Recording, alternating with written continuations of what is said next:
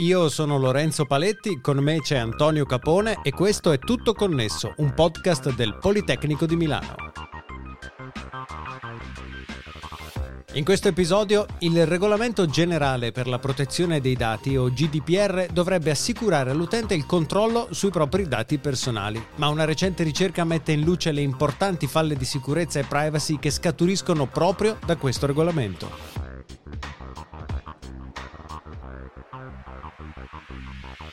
Ne parliamo con Alessandro Mei, docente di informatica all'Università di Roma La Sapienza. Ciao Alessandro, grazie per aver accettato il nostro invito. Grazie a voi. E Antonio Capone, docente di telecomunicazioni al Politecnico di Milano. Ciao Antonio. Ciao Lorenzo, ciao Alessandro.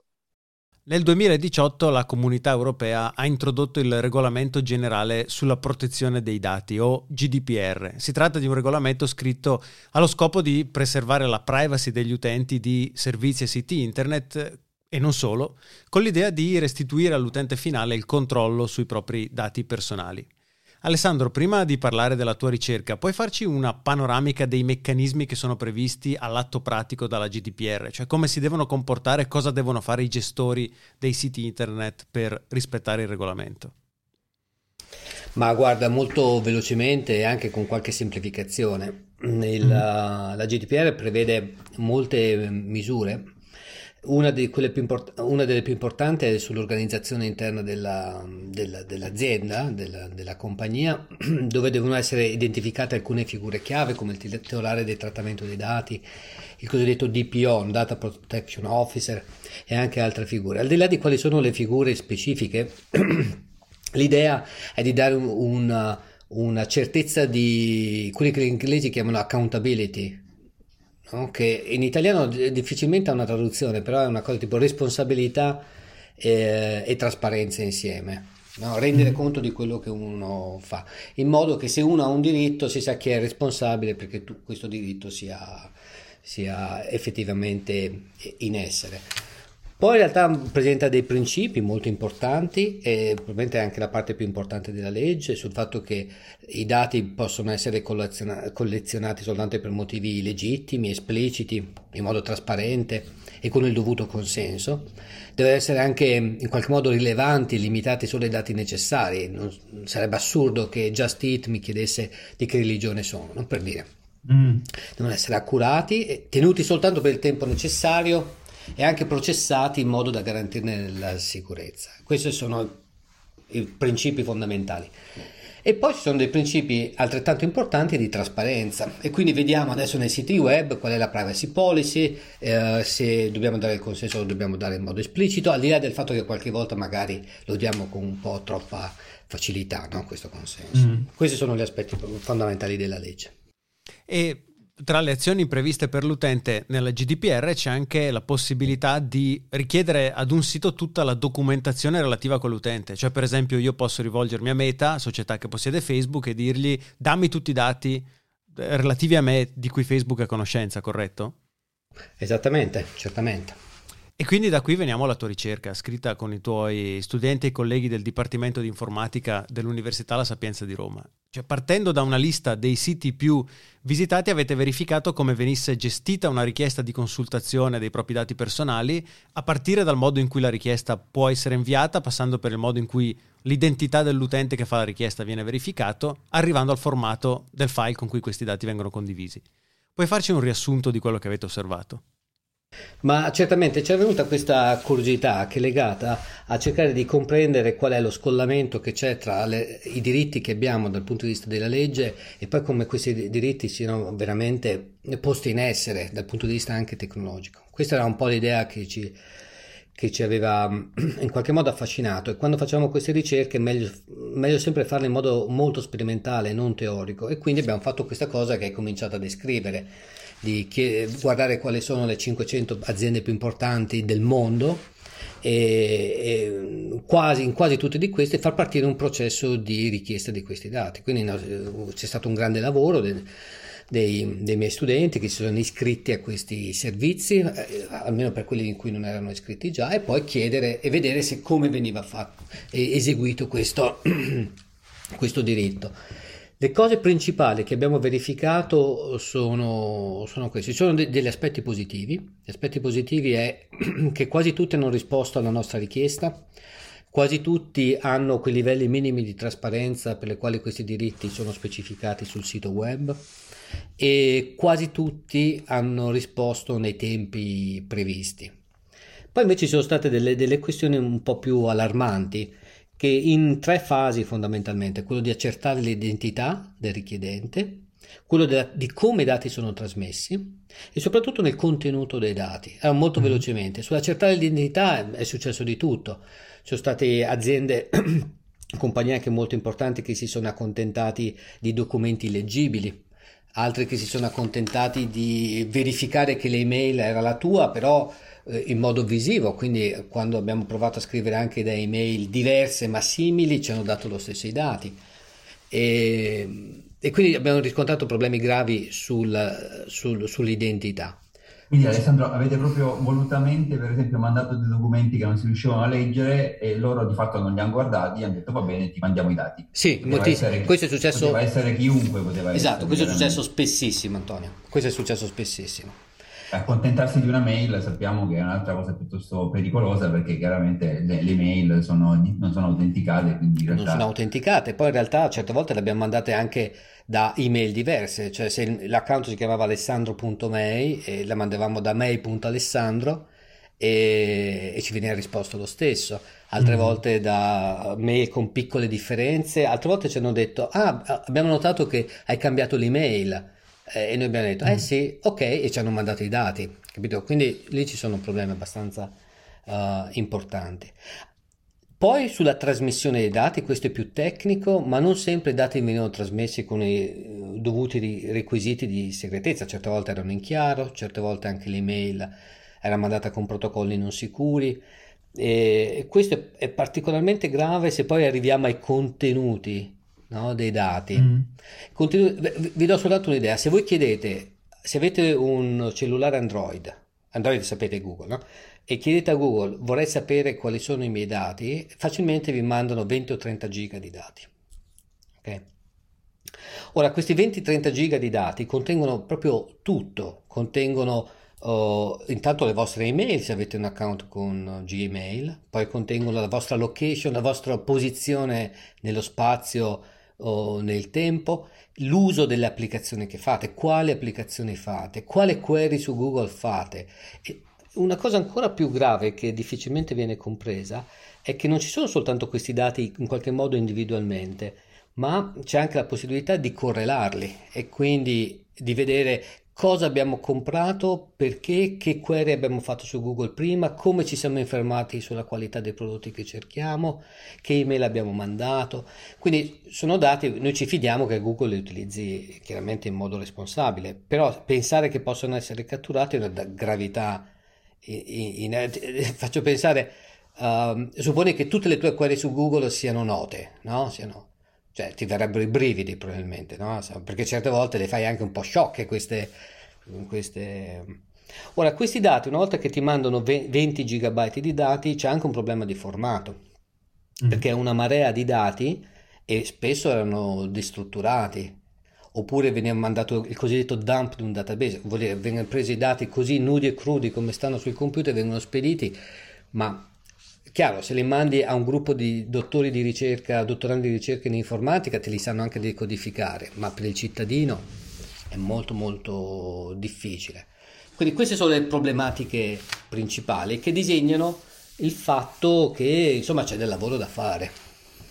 Diciamo che è piuttosto inquietante, giusto? Rispetto, cioè, nel senso che ecco, i due studenti dottorandi di informatica sicuramente se lo sono riusciti anche a cavare rispetto a quello che erano le interazioni e a come vengono dati, forniti i dati, però insomma in, in generale un cittadino normale non avrebbe saputo cosa farci e probabilmente avrebbe potuto anche qualcuno malintenzionato riuscire ad avere i dati di qualcun altro facilmente. Questo è il punto chiave. Questo è il punto chiave, certamente è uno dei punti chiave. E mi metto nei panni dei gestori di questi siti, di questi servizi, a cui viene chiesto un importante sforzo di gestione, di condivisione di questi dati per le richieste che arrivano. E immagino che il costo sia tutto sulle loro spalle, cioè che la comunità europea ha sì introdotto il regolamento ma non ti dà un incentivo economico per, per rispettarlo. Per cui me l'immagino a cercare di ottenere il minimo risultato accettabile con la minima spesa, da cui è, è questa la ragione per cui secondo te nascono i problemi di cui parlavi adesso? O è perché non c'è una norma che dica ecco come la richiesta va fatta, ecco come va certificata, ecco come va condiviso il, il dato? Beh, guarda, eh, chiaramente quello è un aspetto importante, se stiamo parlando di aziende che, eh, che, lavorano per un profitto, chiaramente il costo minimo per dare lo, lo stesso servizio è un, è un, parametro molto importante, ma noi abbiamo anche avuto a che fare con, abbiamo fatto richieste anche a molte no profit, oppure anche a università, a, a enti pubblici, quindi lì questo aspetto magari è un po' inferiore. Una cosa che probabilmente manca è, mh, è conoscenza alla fine, perché è difficile pretendere che in un'azienda, soprattutto se piccola, ci siano competenze su come trattare queste richieste, come spedire i dati, come crittografarli, come usare due canali di comunicazione, perché la chiave non deve usare lo stesso canale dei, dei, dei dati quali sono i formati dei file. Ora, chiaramente io sono un informatico, per me sono concetti anche comuni, però dobbiamo pensare a un'azienda qualunque oppure un ente qualunque. E quindi certe volte effettivamente abbiamo mandato nello scompiglio alcuni, a, a, alcune aziende, alcuni enti e di questo ne ho, ne ho avuto contezza. Ma è, è, facile pensarlo, supponi di mandare una richiesta di questo tipo al, al liceo di tuo figlio, no? che ha una quantità enorme di dati riguardo i voti che prende, quando era presente, quando era presente, le note, questo, quest'altro, ma sono sicuro che vanno nel panico perché non hanno nessuna forma di organizzazione interna per rispondere a questo tipo di, di, richieste. Da questo punto di vista, Alessandro, voi avete guardato i primi 500 siti mondiali, ma eh, appunto se andiamo giù nella classifica probabilmente di problemi se ne troveranno ben altri, no? Di maggiori... Da da, dal punto di vista della, degli effetti collaterali della GDPR eh, c'è anche quello dell'introduzione della famosa maschera del trattamento dei, dei cookie e dei dati che sono associati alla visita de, dei siti.